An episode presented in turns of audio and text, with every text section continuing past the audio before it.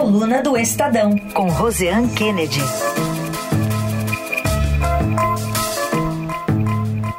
Tudo bem, Rosiane? Bem-vinda, bom dia. Bom dia, Carol, bom dia a todos. Bom, depois de retornar de viagem à Europa, o presidente deve intensificar as negociações aí por trocas né, na esplanada para consolidar a, a, entrada de alguns parlamentares, especialmente do PP e do Republicanos no governo. No que tem sido tratado aí como essa mini reforma ministerial, a gente falou um pouquinho disso já na, na, na terça-feira. Estava dando uma olhada também na, na coletiva do Lula antes de deixar Bruxelas e ele disse que é, a expressão que ele usou é que não é o, não são os partidos que, que buscam né, o, o governo, é ele, presidente, que encontra e faz o convite para os partidos integrarem o governo. Queria te ouvir sobre esse xadrez que ele tem pela frente, dessas reuniões que ele já tem marcada para hoje. Pois é, Carol, a questão é, essa é a declaração do presidente Lula, né?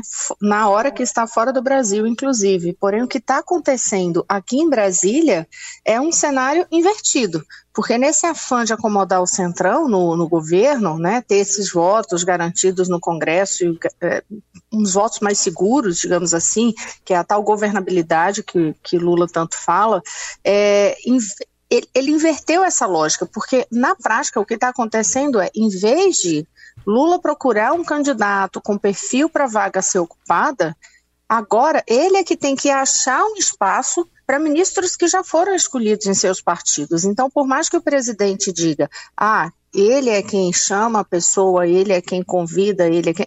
no final das contas, a caneta é dele, de fato mas a lógica que está ocorrendo agora neste momento é invertida. Por quê?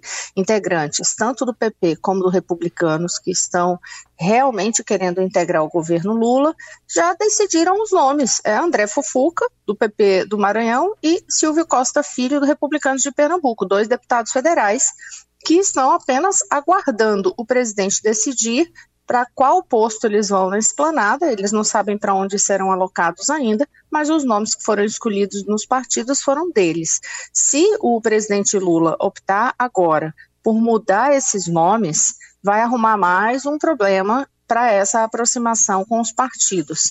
É, no caso do André Fufuca, vale fazer uma observação que a escolha do nome dele entre integrantes do PP causa um mal-estar na bancada do Progressistas. Por quê? Porque eles dizem que não foram todos da bancada ouvidos, que o Fufuca não os procurou para conversar, alguns deles dizem isso, e fazem uma observação que é o seguinte: quando é, o ministro lá de Bolsonaro, o senador Ciro Nogueira, foi ocupar o Ministério, a Casa Civil, foi Fufuca quem ficou na presidência do partido. Então, ele, ele teve uma atuação muito mais próxima a, a, Ciro Nogueira, que é uma pessoa que ainda segue muito mais ligada a Jair Bolsonaro. Já Silvio Costa Filho foi um apoiador do, do, presidente Lula, desde lá atrás da campanha, e até por Lula ele é chamado de Silvinho, enfim. Mas o fato é, Lula vai ter que acomodar esses dois nomes a princípio, e para isso tem algumas decisões, por exemplo, algumas sinalizações que ele já deu para a equipe. Vai priorizar, por exemplo, tirar dos cargos é, aqueles que têm mandato, né? Ou posso fazer também a, a, construção da frase no outro caminho, assim, ele já deu sinalização de que aqueles que não têm um cargo eletivo, não foram eleitos na, na eleição passada, estão um pouco mais protegidos. Isso poderia é, ser uma leitura de que, por exemplo, Márcio França e Luciana Santos, mesmo que sejam remanejados de pasta, continuariam com uma vaga na esplanada dos ministérios. Bom, tem tentativa então de atrair novos aliados, mas tem um aliado antigo que está aí chateado com o PT mesmo quando estava no MDB, Requião já era um aliado, foi para o PT, o ex-governador do Paraná, ex-senador, e agora não quer mais o PT, está rompendo com o partido. O que, que acontece com o Requião lá no Paraná, hein, Rosiane? Oi, Raíssen, bom dia. bom dia. Olha só, é, a situação do, do, do Requião é super curiosa. Por quê? Porque isso é uma briga que está ocorrendo dentro do PT, lá no Paraná, briga por uma vaga que nem sequer existe. Por quê? Porque são é, integrantes do Partido dos Trabalhadores, almejando uma eventual vaga que seja aberta caso o senador Sérgio Moro tenha o mandato cassado. Então a gente tem Gleice Hoffmann, que é presidente do PT, deputada federal, querendo eventualmente disputar essa vaga para o Senado. O líder do PT na Câmara, Zeca Dirceu, também com, com, atenção a essa vaga, que não existe, insisto, e o Requião, ou o filho, também não, vendo uma possibilidade de entrar nesse vácuo, né, de pegar esse vácuo se a vaga for aberta no Senado. Só que eles não conseguiram espaço em relação a isso. E aí, o que o, o Requião falou com a gente na coluna do Estadão é que ele se sente, inclusive, é, marginalizado dentro do PT. Ele diz assim: ó, entrei no PT para derrotar Bolsonaro e acreditando em Lula. Faço críticas construtivas, mas estou isolado no PT. Não tenho contato com mais ninguém. Saí do MDB, entrei no PT e estou marginalizado. Não preciso de cargo, já fui governador, fui presidente de representação brasileira no Parla Sul, que eu quero é ser ouvido. E aí outros partidos já começaram a fazer um movimento para tentar levar o clã é, Requião né, para as suas siglas. O movimento mais recente está é, tá sendo ensaiado pelo Paulinho é, da Força, né, no Partido Solidariedade. Então, é, Paulinho deve ir agora em agosto ao Paraná para conversar com Requião, para ver se ele quer mudar de sigla, já que está insatisfeito no PT, e não é o primeiro partido que está indo lá para essa conversa. O pessoal da rede, é, da, da rede sustentabilidade também já, já está em tratativas para ver se atrai o Requião e o deputado estadual Requião Filho. E é, é, simbólico também porque é isso, né? Durante, por exemplo, a prisão do Lula em Curitiba, Requião é, apoiava super, né? O, o ex-presidente, é, quando estava para sair, fez palanque, enfim, foi um ator importante do PT nesse contexto todo, né, Rosiane? É, e aí ele tem uma voz de peso no, no Paraná, Paraná, ainda, né? É, é isso, como ele diz, ele já foi governador, ele já foi é. senador, ele, enfim, já foi representante do, do, brasileiro no Parla Sul.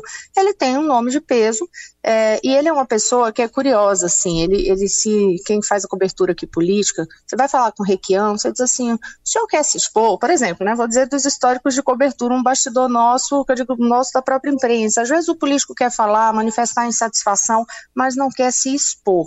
Porque ele não, ele diz assim, eu falo e falo mesmo. Não uhum. tem história de, de falar assim, sem falar em off, como a gente diz na imprensa, não. O que eu falo é falo direto e pronto. É. Então ele realmente está bem irritado. Agora, para mim, o, o nonsense mesmo dessa situação é é uma briga dentro do PT por uma vaga que nem sequer existe.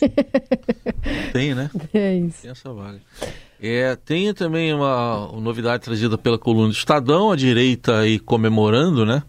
Ou a extrema direita o vereador Fernando Holliday, que está sem partido, vai para o PL com, com o presidente Bolsonaro dando as bênçãos?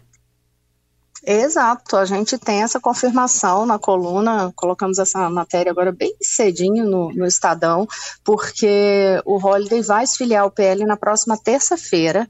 Eles estão organizando um evento na Câmara Municipal, inclusive com a presença de Jair Bolsonaro. E, e aí é interessante ver os contextos também, né? Porque lá atrás, é, o, o Holiday chegou a dizer, dois anos atrás, que tinha se arrependido do apoio dado a Bolsonaro nas eleições de 2018.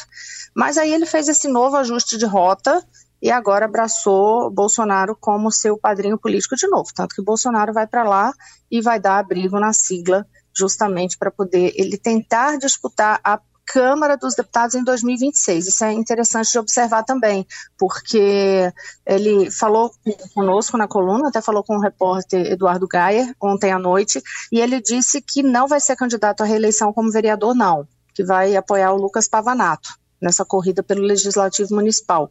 Só que é, na disputa para a Prefeitura, por exemplo, ele diz não, ele, ele vai estar tá apoiando a chapa que Bolsonaro apoiar e que, nesse caso, nesse momento, agora tende a ser a do prefeito Ricardo Nunes. Então, que a ideia dele, de fato, é se focar para construir uma, uma candidatura a deputado federal em 2026. Lembrando o seguinte, né, ele estava sem partido, é, o, o, o, vereador ele tinha saído lá atrás já do Patriotas, do Patriota, né, em 2020 porque ele acabou sendo expulso do partido, porque tinha criticado o presidente da Câmara na ocasião, e aí ele conseguiu manter, portanto, o mandato dele de vereador, vereador. Aí depois ele foi para o Republicanos, mas deixou a, a legenda na semana passada e só agora revelou a coluna que vai para o PL. Muito bem, mais detalhes você também acompanha na coluna do Estadão. Hoje, Rosiane Kennedy por aqui. Obrigada, viu, Rosiane? Até semana que vem. Até semana que vem, já vou dar o bom fim de semana a partir de hoje. É isso aí.